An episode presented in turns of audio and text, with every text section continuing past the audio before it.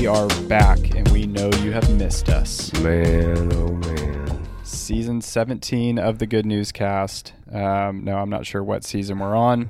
Um, we are back. We are going to uh, do a bit of an intro um, podcast to season three. It actually is season three. I Is have it to, season three? I have to label each episode season. As we just did season two, Okay. unbeknownst to you. Good. Um, season three, we are going to give a couple quick um, summer highlights. It's July 22nd as we're recording. This will probably go up on the 23rd. Summer highlights, uh, barbecue review. Oh man. Barbecue review. We're going to do barbecue uh, reviews. We're going to pr- try to hit a barbecue spot uh, every week um, uh, or every other week or whatever. And then uh, review it here on the podcast and then uh, and then some. Going to hear from Jeff on uh, what's coming up at our church, Redeemer in Waco. Um, some of the teaching series coming up, where, why yeah. they're little, coming from. Little of the back what- background, what, back you're door. doing, some of the Good. biblical content. Um, so, summer highlight. Man, first of all, how about that barbecue? Oh, I thought you were going to say, first of all, how about that mustache? You are sporting a good mustache. Uh, yeah, that barbecue. It's like Wyatt Earp. It's a Wyatt Earp mustache. I don't know who that is. You don't know who Wyatt Earp is? Uh-uh. Okay. Is that from 1800 something? Yeah, that's a yeah. That's an old lawman, ancient lawman, cowboy lawman. Yeah, but yeah, it looks good. Thank looks you. really good. But I the uh, barbecue. I mean, when you eat a half a pound of meat, and you still want more, Mhm. jeepers. Yeah, that's really good. Guess Barbecue's where we went. Yeah. Guess Barbecue on Franklin, been around for years. Was a food truck, brick and mortar on Franklin. Now they took over. What was it like, Mikna's or Mishna's? Yeah, Mickness. I just thought about that. No, they did. Um, I'll go first on my rating. People have said I've got a garbage food palate, but whatever. I take all things into account. I take the taste of the food, the price, the um, the atmosphere of the restaurant. The restaurant's sweet, Mhm. great, great barbecue Yeah. place. Phenomenal. Uh, the barbecue is insane. Um, I've had it multiple times now, but um, I, our audience knows I'm loyal to Rudy's. Our audience doesn't know that. They just learned. I'm pretty loyal to Rudy's. Once I find my spot, like the place that I love and whatever, Yeah, then it's like my, it's like the king, you know. yeah. Um, Like Subway chocolate chip cookies. yeah, it's like Subway chocolate chip cookies. Uh, but honestly, like the first bite, I got pork and brisket. I'm very particular about barbecue sauces. Like I dislike ninety percent of barbecue sauces I try. Uh, Rudy's is the king for me. Yeah, Guess barbecue sauce was insane. yeah. If I had to pick one for the rest of my life, I'd still probably pick Rudy's, but that would probably be number two of everything I've ever yeah, had that was phenomenal. totally insane. The first like bite or two of brisket, I really was like, whoa, whoa, whoa. Now that I'm thinking through like reviewing this, it was like this is mind blowingly good. Yeah, yeah. Uh, brisket and and pulled pork with the uh with yeah, the I was wondering sauce. how the pulled pork. Would you Very think it- good. Was it? pork to me doesn't have a ton of Right. taste, ton of flavor, just Yeah. in general, but it was still good. Yeah. Uh, the price. This is apparently. I mean, right now there's this whole barbecue thing that's like. I think they're competing to see who can charge the most. I think Yeah. most restaurants go, "Hey, let's try to beat the competition." I think barbecue places are saying, "Hey, they charge sixty-seven dollars for half a pound of brisket. Let's charge seventy-four dollars." I think that's what's going on in that world. So not unique to guests, but like extremely expensive for lunch. Like if you just want to go get lunch, Yeah. it's like you can pick this place for five dollars, this place for eight, this place for ten. Really, I need a pound. Yeah. Um, We walked out. I need a pound of meat. Yeah. I don't really get the sides. I don't get bread. I need a pound, and the problem is like a pound of brisket's like fourteen bucks. Yeah. So, um, it's just expensive. Yeah. But again, that's not unique to guests so much. I think I think even Rudy's, you know, Rudy's Still is kind of up there, yeah. right? Rudy's, yeah. Um. Anyway, phenomenal. Yeah. Phenomenal. I'm. It was breathtaking. Nine Yeah. point three. Yeah, I would easy, easy, easy. The only down, yeah, again, the downfall is, oh wow, a little sticker shock, Yeah. you know. But yeah, it, it's interesting because we're going to try to start hitting different barbecue places. Um, that one's going to be really tough to beat, Yeah. you know. Yep. I mean, even I'm thinking off the top of my head, some of my go tos. That's going to be really tough to beat. Yeah. So it'll be fun. Very good. Yeah. Um. Highlights of the summer. highlights of my summer. So the summer's been great. We went on vacation like we do every single summer Yeah. in Florida. That was a little chaotic. Um, tropical storm blew through. The weather was better than we were expecting, but it was worse than we were ever hoping. Hmm. So it's just off and on of some sunny hours or sunny days. So honestly, all things said and done, can't complain about the weather necessarily. But we all were sick the whole time um, with some weird sickness. Uh, all of us, the kids, myself, Brenna, la- ended up with her, uh, all the mucus from the sickness, giving her like a severe double ear infection. So vacation, ER in the middle of the night with one of my boys, Yeah. middle of the night waking up to my wife in severe pain. Just kind of chaotic. The chaos followed us home. Um, so actually, what I would say is my highlight is this past weekend. Parents gave us tickets to see Sebastian Maniscalco, who's like I think been the number one comedian on the circuit in America for um, the past couple of years, and just bonkers funny. I'm a Jim Gaffigan guy. Jim Gaffigan's my favorite. Saw him live, who's phenomenal, right? Sebastian was a couple levels uh, uh, over and above. I mean, really?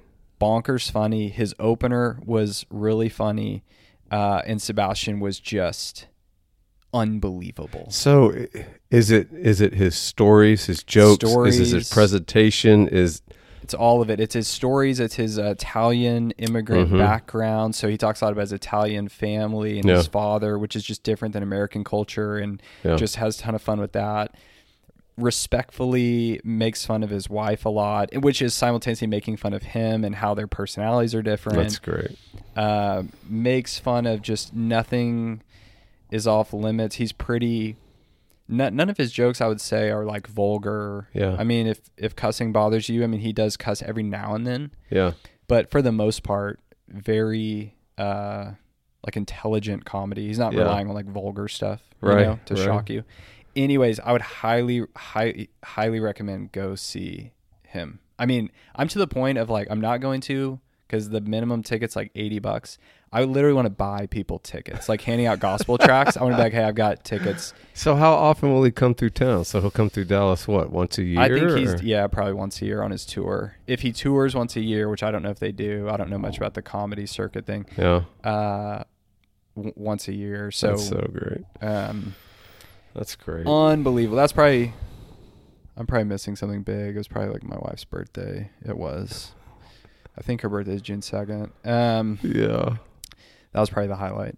that's good. No, I, my highlight is the is definitely the the beach. The beach is the happy place, and so we did. We went in June instead of going in July, and I think that was a good move. Honestly, the weather Mhm. was just perfect. We had no storms, no nothing, and in July you do can kind of get a little more wonky with the weather, Yeah. which is interesting. But um, perfect, and there wasn't as many people yet out on their summer vacation yet. So I think everybody goes in July. So I I, I think our our bumping it up into June uh, was a good call. And we were in Boca Raton, and uh, some dear friends here um, lent us their place for. 10 days, 11 days. Sweet. So it was just, if you've never been there, it's a fantastic place. Um, they, I guess that town decided that they didn't want to commercialize their beachfronts. So they have parks and Oh, it's cool. really nice. And then really, really expensive houses if Mm. you're on the beach. But just a great, great time. Um, yeah, I think one, one of the things that uh, was really kind of funny, I guess, but it was it made me think. I became self conscious about it. Is uh, Ty? We had Ty. Uh, he's 11, and we let him bring a friend so that he has someone to to play with, as well as the older kids. And we were going to pick up bikes to go biking, and in the back seat, uh, I hear them say, "That's 11 times," and I'm like, "What's 11 times?" And uh, and they said, "Well, that's the eleventh time you've since we've been in the car. You've said what the Sam Hill." so they have a gambling problem. They're a little addicted. to They've been betting on how many times. So all eleven days, every time I said that, twenty five, Uh-uh.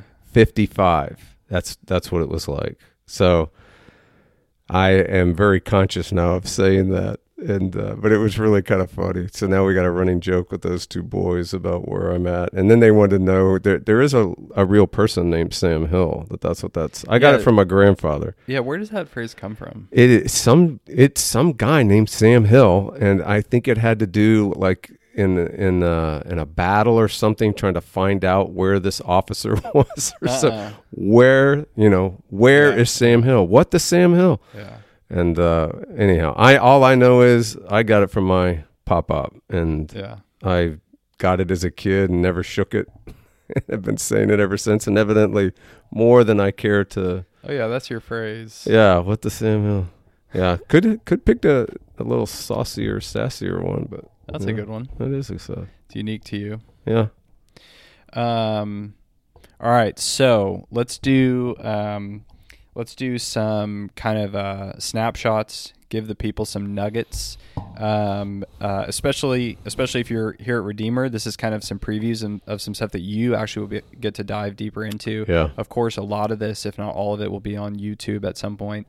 Um, right now, you're doing kind of a mini series Yeah. on uh, that you're calling, I think, the deep end yeah. on who is God really. So where, um, How did where- that come about? Yeah, how how did it come about, and what's kind of on your mind with that? Yeah. it? Well, generally, generally, what ends up happening is, is I, I take a bunch of books that I want to read, and I go into my summer vacation. And during summer vacation, I'm um, looking and listening for God to uh, personally speak me back to life again after uh, an extended play. You know, I got extended rest.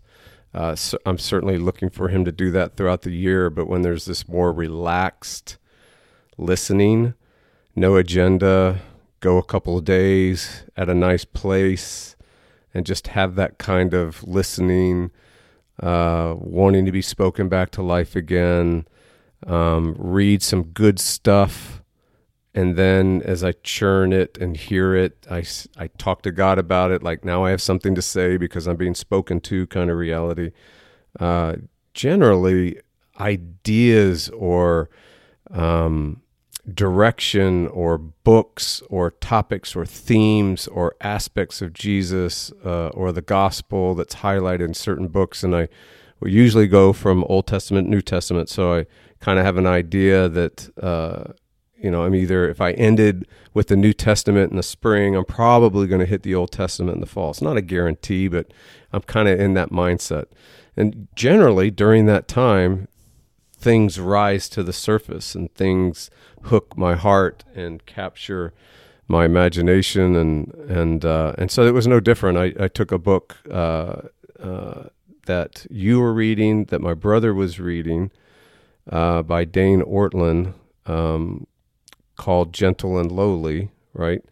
And uh, that began to work on me, and I think what really struck me was uh, why I really wanted to do it was this um, kind of tapping the deep end of who God is, but in the context of what this past year and a half has revealed about our view of God.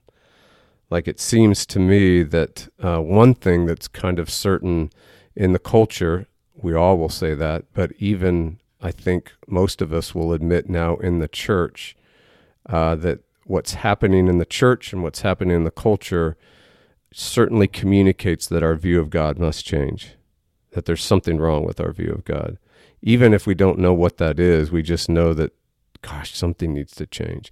And we know too that um, as I've talked with more and more people, being a pastor, you as well, obviously, when we're the pastoral care this past year and a half, the dynamics of people and the things they're expressing, and it's not just localized here at Redeemer, but it's now universal in the church. There is a, to you know, piggyback off the the current event, but there's a spiritual pandemic that's striking us, and I mean, more and more people are communicating this deep disconnect that they're feeling with God, like um, feeling disconnected from God, feeling disconnected from each other, their relationships, even their close ones that they've been uh, quarantining with, you know, the whole time, and a disconnect with the church, with their church, and a disconnect with what the mission of the church is. So, given all that, it that tells me as well this is another our view of God must change. There's that's a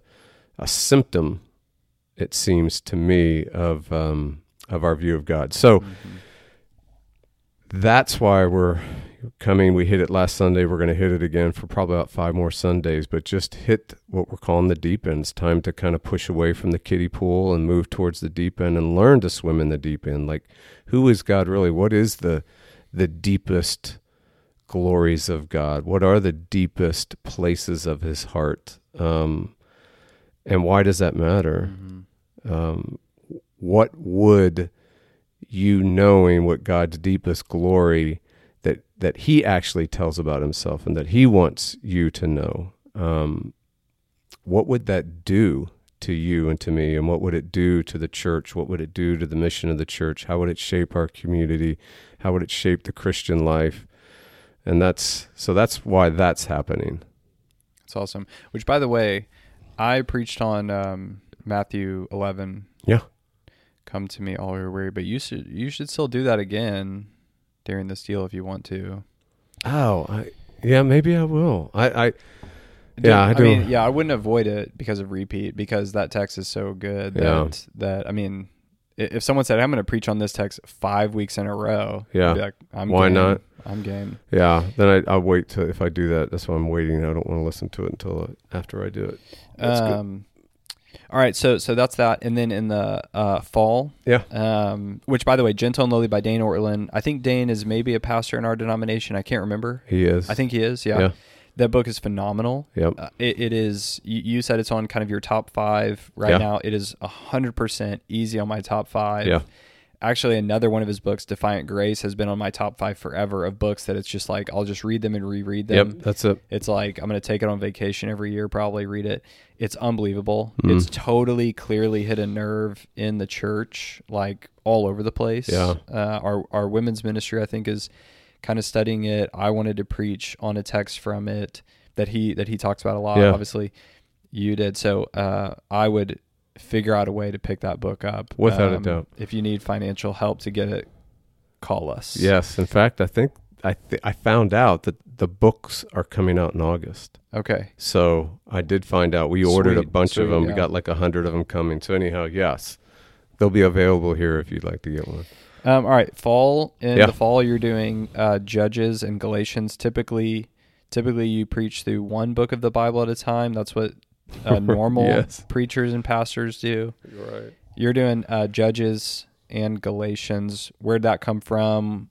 Uh, yes, gosh, that's so. I know I've never done this before, but Never, never, never even thought of cross crossing the lines of the biblical books and their powers. But um, okay, so the way this came about. So again, I'm in my summer, and one of the things I do in the summer too is uh, in slowing down. One of the things that's just always been so good for my soul is to translate a book in the Bible and it slows me down. It gets me uh, in a reading gently mode. It gets me in a, a high, high listening mode because your observations and your listening and your curiosity are just, and you're, you, you can approach a text, luxuriate in the text, but you, regardless of your familiarity, when you have to translate it, it's not familiar. So that's always helpful. I don't know why, because some of the English translations I get used to I get used to the ring of the words in my mm-hmm. ear and in my head. But when I have to, oh, okay, I got to think about what what is this word? Um, so I was reading, translating through Galatians, uh, and so that was really the one that, and I, and then I just started after I would translate, I would read Luther's commentary again, and you know I've read that millions of times, and just struck again on. Um, the immediate relevancy of the gospel for everything. um, yeah, I mean, it, I think like in our times today, if you were to say, what what's the times of the church today? Uh, are we in an Athens culture, a pluralistic culture, uh, or are we in a Galatian culture? And it seems that we're more in a Galatian culture today for the church. That it's not about you know the good old days of you know everybody compete in the marketplace of ideas and we'll see truth rise to the surface it seems more now we're being told what's true and Yeah. told what to believe, right? So I think Galatians is appropriate there. But the other thing is, is uh, just the the wonder and the uh, when Paul when Paul was talking about kind of the motivational structure behind what takes someone away from the gospel, that intrigued me. So in in the first chapter, he's laying out that there's the gospel, and then there are there are substitute gospels that are no gospels at all, as he says, right? So everyone has to have a gospel. There's basically Galatians is saying everyone has a gospel. The issue is whether you have the one that God gives or whether you have a substitute. But I thought what was profound about that first chapter and, and looking at it afresh as opposed to my familiar eyes was that how Paul attacked the motivational structure that leads you away from the, the true gospel, which is this desire to please men. Mm. And I that just hit me Mm-hmm. in a whole new way. Mm-hmm. And it's not like you think, oh, you're a people pleaser, you know, you don't know who you are. No, it's more about wanting the approval Mm-hmm. of a human being. Um, that that becomes the shaper of your soul, as opposed to a cosmic approval, and that that addiction to be approved is what drives us to find false gospels. Mm. So anyhow, that hit me afresh, and then I thought, well, you know, well, okay, I could do Galatians, um, but all of a sudden, Judges jumped in uh, in terms of the kind of where the culture is, where there's a there's a line in Judges that says everyone does what's right in their own eyes, but Mhm. we tend to think, oh, you know, whatever we think is right, whatever we think is good, or whatever in our own eyes, whatever we think's true. Yeah, that that that is one of the meanings, but that's actually the bottom rung meaning. When it's talking about everyone's doing what's right in their own eyes, it's the same thing that's going on in Galatians. Everyone is trying to justify themselves in their own eyes. Everybody's trying to be their own savior. Everybody's looking for a gospel. Mhm. So I thought, let's put the action and the chaos of Judges together with the clear exposition and clarity of Galatians and see what happens. And that's how those two came about. And honestly, when I went into my study week, I did not know exactly what this was going to look like. And still, I'm not absolutely positive, but I think it might look something like this. So when we do do it in Galatians or in uh, Judges, it opens up the first two chapters are just kind of summarizing the whole book for us. They're just, it's crazy. It just says, here's the whole book in a nutshell, and then it goes through the book. Mhm.